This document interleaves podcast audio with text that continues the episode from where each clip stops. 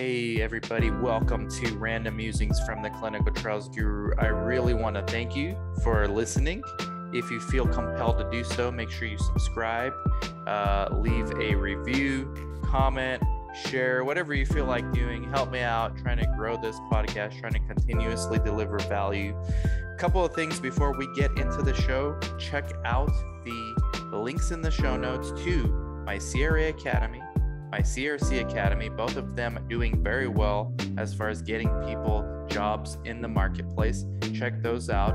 Also, if you need help getting studies for your site or anything else, or even launching a site, basically any help for your site, we have a low monthly fee consulting service where we have helped many clients become and continue to be successful site owners through our background efforts of business development and support staff. Text me 949 415 6256. Please check out the links in the show notes as well for the book, The Comprehensive Guide to Clinical Research. It's been selling really well, getting very well received by the community. Thank you guys so much for that. Also, check out the YouTube member page.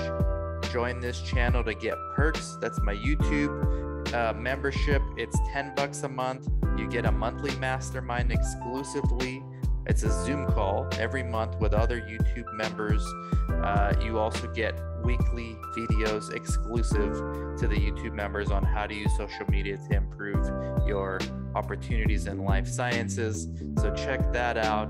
Really means a lot to me. And thank you so much again for listening and enjoy the show. Guru Nation, welcome back to another episode. This one's a very special. I've been waiting a long time for this one, guys. All right, because you guys been writing this book. So we have Monica Paula Quitiva and Paula Botero, no relation, right? um, they wrote a book, and we're the link is underneath the description. It's a book on it's literally the title all you need to know about screening patients in clinical research right? Like this is just i could tell and we'll get into your thought process. This is one of many books to come but the link is underneath the video and if you're listening on the podcast thank you. Click use your finger and then you buy it use your face id or your finger however you prefer. Just get it you guys will not be disappointed I think, like for myself, well, first of all, I would like the paperback as of this video, the Kindle, but maybe by the time you're watching or listening, is paperback in there as well. I would get both, right? Kindle and paperback to have a copy at the office because this is like if you're a site owner or if you're a new coordinator, you need to have this. Even if you're a sponsor CRO, a lot of these sponsors they have no idea what it takes to screen a patient. They think it's just, you know, and then we have Paula, so she works for a sponsor. We're not going to disclose who. We can get into this too, but anyways, link underneath. Thank you guys, both of you, for coming on. How are you guys doing, Monica and Paula? How are you guys doing? And Paula, why have we not seen you on Latinos in clinical research? Unacceptable uh, you will once we release the Spanish version of this uh, book. Oh my God! It's another year. oh, we gotta wait 2023. we didn't know uh, that um, write a book is like quite of complicated because you need to review and review and review again because you wanna really make sure that all the information is accurate and the people we use it in the best way and more if it's a screening process. Yeah. So that's why it takes like some time. How long did it take you guys to write this thing? Like I think like a year and a half. a year and a half. Wow.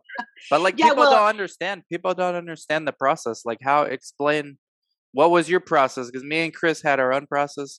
It's not mm. elegant at all, but what's your process? Yeah well first of all dan thank you for bringing us here to to talk about our book. Thank you guys. Everyone go buy it.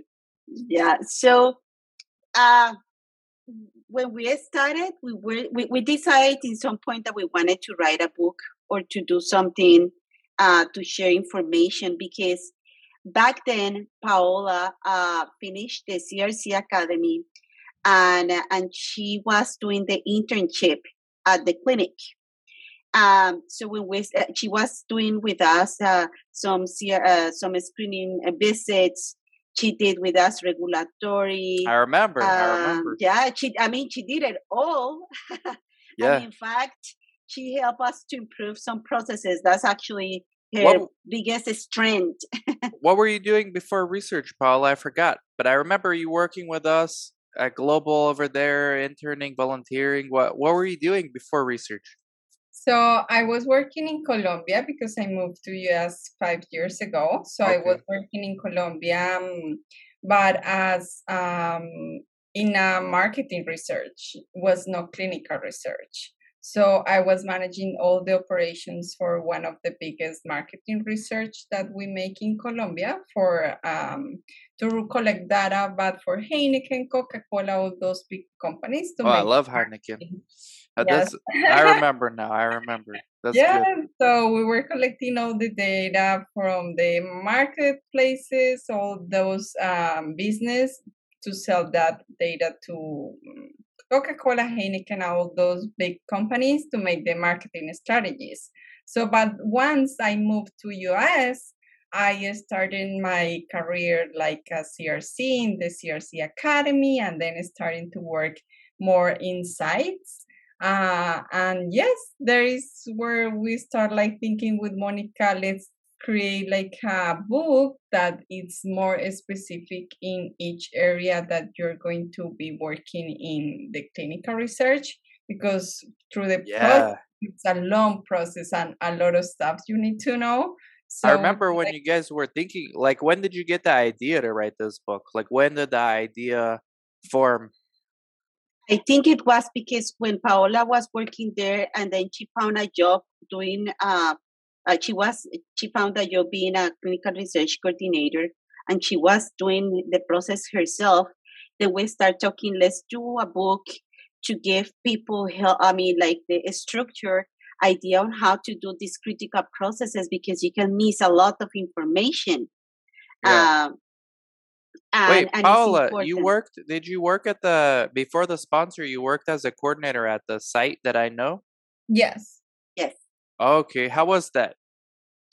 Um, it's different, uh, but it's a lot of stuff you can learn and a lot of things that you can improve. So, because as Monica mentioned, I like to improve like processes and see how you can make things better. So I found that interesting and it's nice to learn how to because that was one of my first steps in clinical research also. So it was good to me to just start like applying all the knowledge that i got in the clinical uh, Yeah. in the crc academy.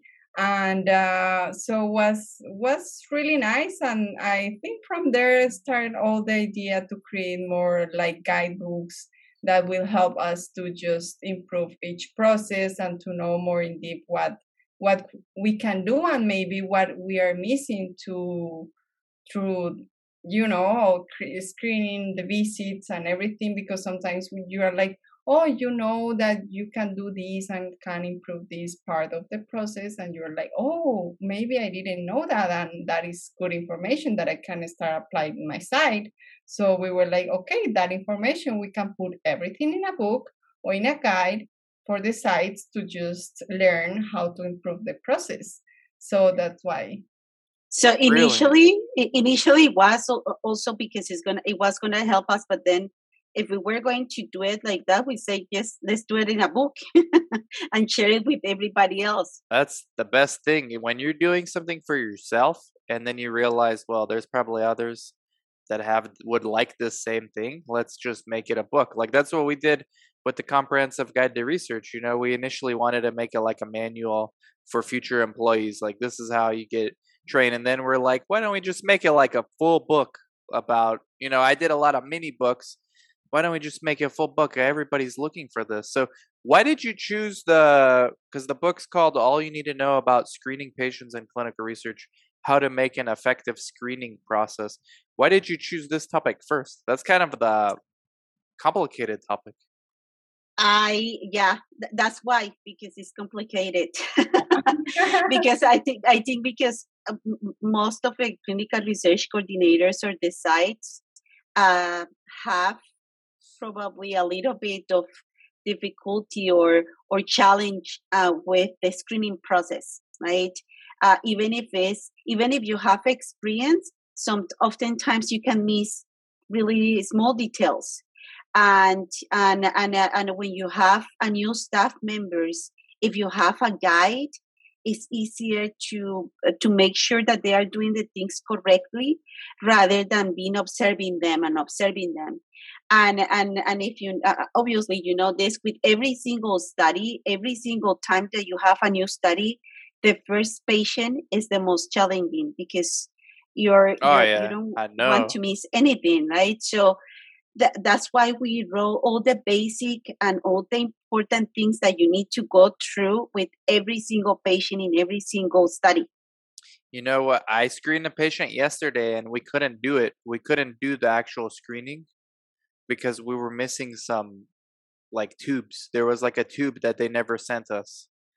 And I taught was talking to my NP, the my business partner Jaime, who you guys I need to introduce you guys. He's awesome.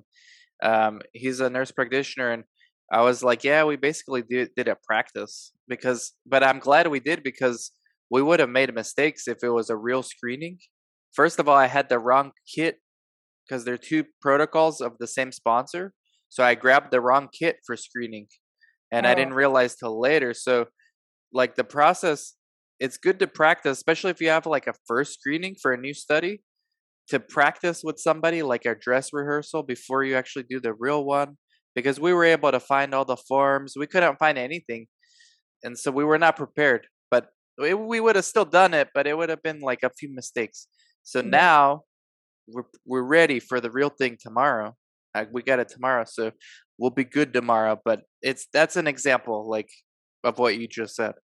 Yeah. Yeah, so in this, uh, sorry, go ahead, Paola. No, no, go ahead, Bonnie.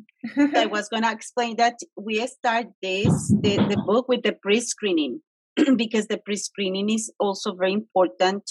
Uh, sometimes we get patients referred by an uh, by the principal investigator or by let's say by the central campaign or by somebody right or the or our own advertisement and but but in reality those those those uh, uh those uh referrals are not yet ready to be screened right? So we start by explaining why it's so important to do the pre-screening even if it comes from a, a, a warm uh, referral from the sponsor because oftentimes uh, these pre-screenings miss specific or very important information that could be a deal breaker when you're uh, screening a patient. Yeah. So we Yeah. start with that process, and then from there we go over every single detail, including the laboratories. there's a lot of uh, like things like that examples of real world screenings like let's talk about screening because that's what the book's about um, and there's nuances too like one of the things in latinos in clinical research we can discuss is the cultural differences so we had a we have a patient at my new clinic that i'm talking about who he's Mexi- a Mexican guy. He's older, and he knows he's a warm lead. He's a warm referral because he's from the doctor office that we're in. All right, but it, it, he he's more comfortable dealing with uh, females because in the Mexican culture, I don't know how it is in Colombia, but like the guys, especially the older guys, they don't trust like a male coordinator, for example but they trust female coordinator, you know, and so we ran into this with the NP. He's a male, but the guy's more comfortable with the with the women coordinators. So he's he went back to go home to read the consent, and hopefully he comes back. But like stuff like that, right? What were you gonna say, Paula? I, I think that in general they the the patients I found out in my experience they feel more comfortable sometimes with women. I don't Yeah, know you see? if it's like the the figure of the women that you can trust. The women is taking care of that Yeah. person, and it's like that warm receive that the man or any person will have in in any screening visit. Yeah. That's what my wife that's what my wife said. And she's the one who pre-screened him on the phone and he was all interested. And then she wasn't there when he came. It was me and Jaime. And then so now she says she's mm-hmm. gonna call him again and she'll be there the next time he comes.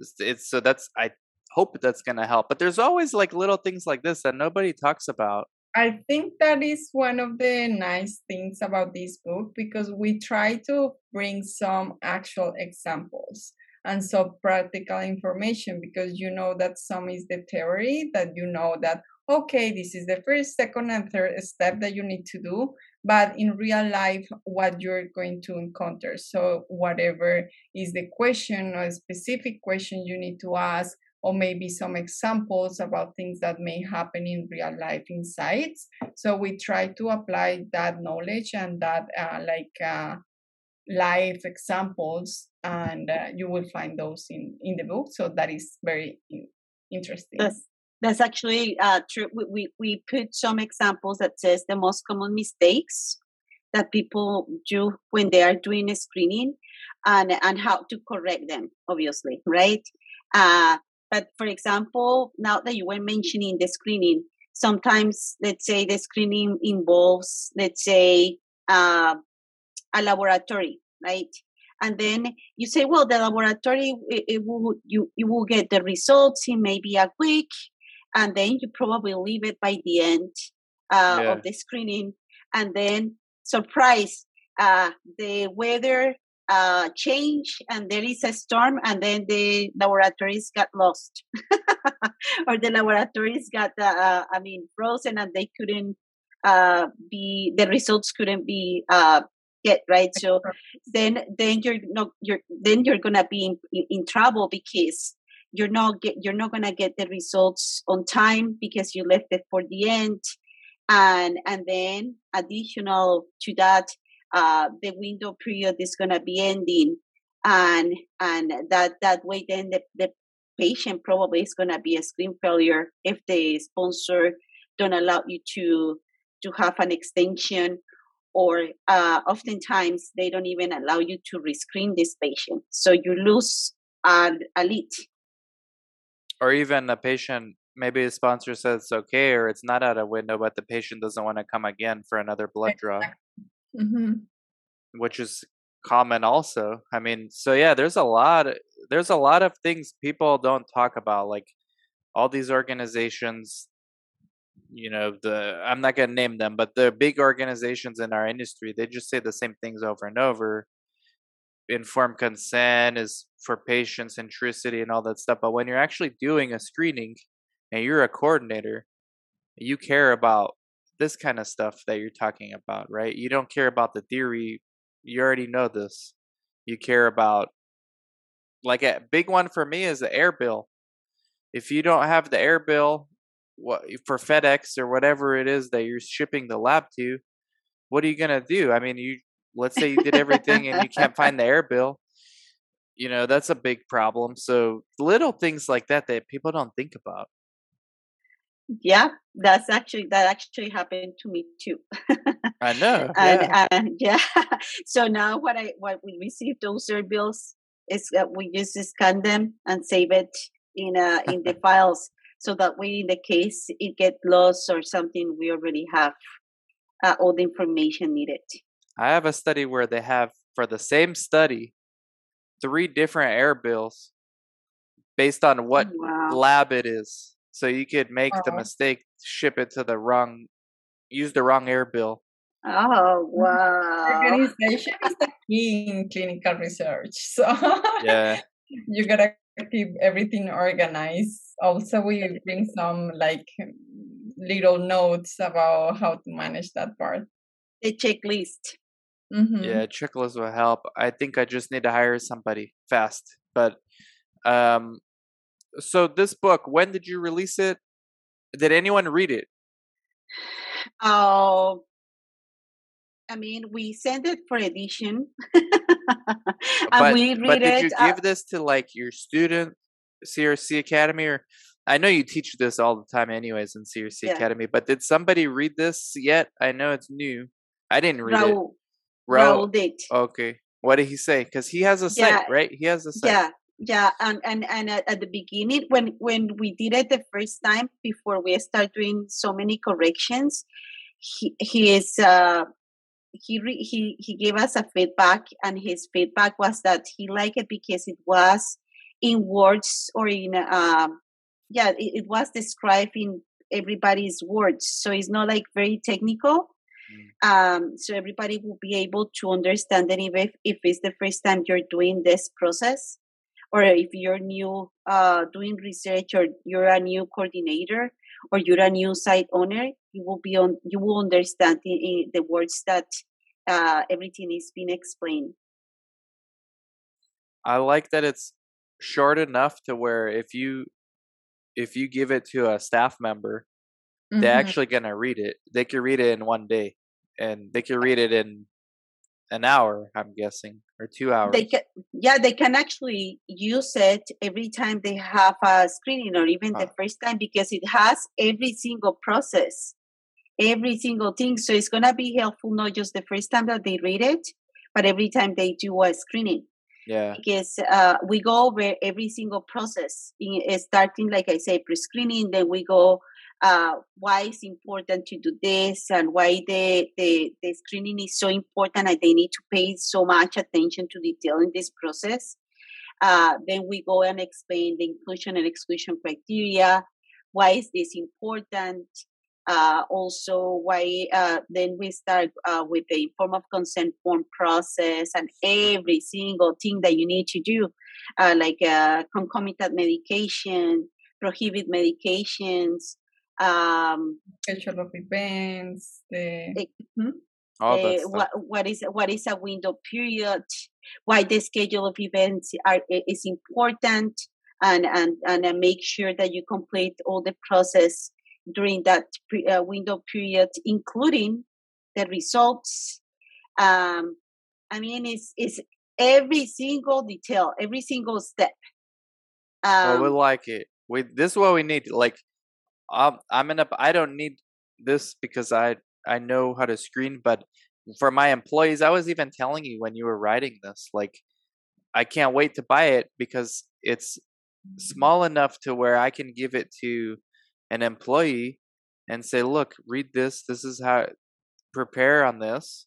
Right? And it's it's written by someone else that's not me that you can trust from somebody else if you don't want to hear from me all the time like this is going to be required training for new staff is to read this and any other future uh, books you put out that are like bite size actionable paula you work for a sponsor right mm-hmm. we won't name who but you what do sponsors sponsors and patient relationship is very strange because from what I see on LinkedIn, I'm on LinkedIn a lot, and I see people that work at sponsor or people that work at like tech companies. They they have this idealistic sense of patients love this or patients we have to care about patients because you know I, they say like obvious things but i feel like they don't understand like the nuances of what it takes to actually screen a patient, keep a patient happy. This is why we're going to do the clinical research patient recruitment academy. But you work right now at a sponsor and you have the benefit of working at a site. But what is the sponsor attitude in regards to patients? Uh, are they clueless? Do they know what's happening? Um, from my point of view, I got so lucky to work in a sponsor that really care about the patients. Because when I was working in a site, that was not my perspective, as you said. Mm. So I don't know if it's different for pharmaceutical research or device research. because in device research is like quite of different, I think, from my point Yeah. of view. So from my experience when I was in a site, I was thinking like, well, maybe these sponsors are just wanted to get patients, patients, patients, and maybe the process was different and was like a more need to go in deep of what see what is the patient's needs and whatever was the case at that moment. But on my case now, I feel like the structure that when you work in a company or on a sponsor that is so specialized in one single thing that Mm. they need to do and they just focus in doing that very good is because they care a lot about that experience about that patient about what is the like final experience of the patients actually they um we do that something at the company if it's anyone anyone around the world that a friend or someone that you hear from us or from the company that i'm working you need to report that. You need to let know how is the patient feeling? How was the experience? Is something that you can improve? Is something you can like do in whatever way for the patient to feel more comfortable with us is some experience that is really like making me change the point of view of a sponsor and how we care about the patients um but i think that uh, that that could depend of of what sponsor it is but um yes so Hmm. I like that answer. I was going to ask you more, but you actually answer with details. So I can tell that that's probably true with your sponsor. And it makes sense because they're focused on one one one specific single thing. thing. So they know the customer very well.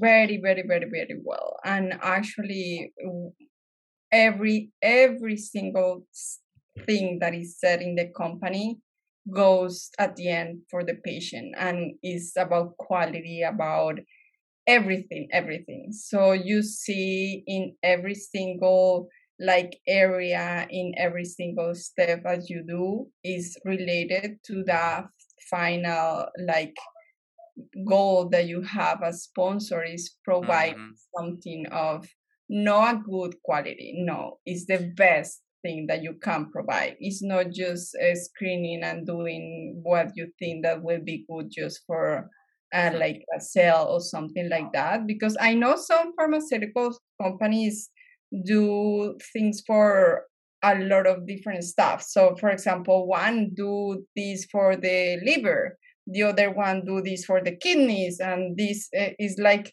jumping in a lot of different things. So that maybe doesn't mm, have you room to just improve something in a really specific way and care about that patient in that particular way that you know that all your efforts goes in that direction and you will not lose track on other stuff that you are like maybe missing because you are just Too big, around. too big. Mhm. I like the maybe the sponsor the best sponsors then are the ones that um focus just on one niche. But do, at your sponsor, do you guys talk about patient centricity or decentralized trials? Are you guys talking about this kind of stuff, or is it just I'm seeing on LinkedIn is um like a bunch of noise? I don't know the answer to that questions to that question. I Yeah. know See, I don't think these things are actually discussed in like real life. I think they're just discussed at conferences and on LinkedIn. That's my theory, but I could be wrong. Mm, I don't know. Mm. Makes you wonder. All you need to know about pa- Yeah. about screening patients in clinical research, Monica, um, you made a good one. You made a good book. oh, thank you. So anything Thank you want to wrap up? Um, I haven't. I, I say you made a good one because you told me a lot about it. I don't need. I don't need to read it, but I will get it. But I'm gonna get the paperback too, like I told you guys, because when that's available, you want to have something to hand to your staff, but also the Kindle is like very convenient to have on your phone or on your iPad. Uh, so it's good to have both. I know a lot of people that get our book, Comprehensive Guide to Clinical Research. It's both. They have Kindle and and are you guys gonna do an audiobook? We were talking about it, probably. You could do it in is, like an hour or two. yeah, but the thing is, this book you will want to make sure that you're i mean i, I see this book like i get like for example a clinical research coordinator that is doing this and has the patient right there so the clinical research coordinator is making sure that he or she completed every single step this can even help to create a checklist because now you know exactly what you have to do uh, as the essentials and then add everything else that you need to do for that specific study so I mean, okay. is, uh, I'm not sure if the if the audiobook for this specific book will be um, of good use. Maybe yeah. it is. I'm not sure. No, maybe, maybe we not. Can, we, we, should yeah. try. no, maybe not because if it's meant to be a manual, uh, like a field manual, it's probably just meant to be read like that's on the site for the same reason I'm gonna buy it as soon as I have my first coordinator. Like they're gonna read this. They're gonna be forced to read this. And I hope you guys write more because we need more uh like bite-sized things, right? Yeah, critical processes. Very important. Uh anything else you guys want to add as we wrap up?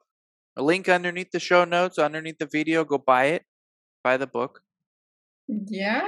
Uh, I, I think it was a great experience. I never knew how much time or how time consuming is to write a book and and um and obviously because you think you're just gonna go and write and that's it uh 46 pages uh 50 pages and and we never knew how long it was gonna take we we actually thought it was gonna be ready like in a month two months and uh, a lot more because every time we were reading it going over it, then we will change and change it and change it and change it. And I'm sure uh, there's going to be more changes.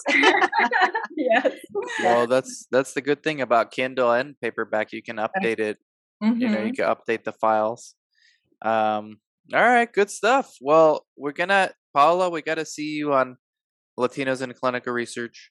Yeah. Um, soon, and then Monica, you're always there, and then we'll definitely uh, discuss this book more. Like we'll, we're looking to do um, part two and part three, not only when you write other books, but when you get feedback from sites or coordinators about, you know, maybe implementing what you what you wrote about. Yeah, and I will. Yeah, of course, we will love to hear everybody's uh, feedback about it. Uh, it, it, it is it's a I think like we wrote on the in the book, uh, sharing information will only improve the industry. Yeah. And that's this is the best way to do it. Yeah, I think even sponsors and CROs, like I said, it would benefit from this too because it's quick, actionable, and then sites, of course, and also people looking to get hired like for interviews. Imagine if you're somebody that's hasn't been a coordinator, but you want to be a coordinator and you read this book and then you go get an interview and they ask you and you say, well, you know, I know this, this, you come with your checklist that you already made from reading the book. You get a job right there. That's like a dream, a dream come true. So go get it, guys. Underneath, reach out to Monica. She's very accessible. Paula, I don't know if she's accessible or not, honestly. Monica. yeah, reach out to Monica. reach out to yeah. Monica Double. yeah, LinkedIn, uh, YouTube. yeah, um, Monica's everywhere. I mean, everywhere. All right, so check it out, guys. Let me know what you guys think about it. We'll have you guys on again for sure, and catch y'all later. Bye bye. Thank you, Dan. Thank, Thank you, Dan.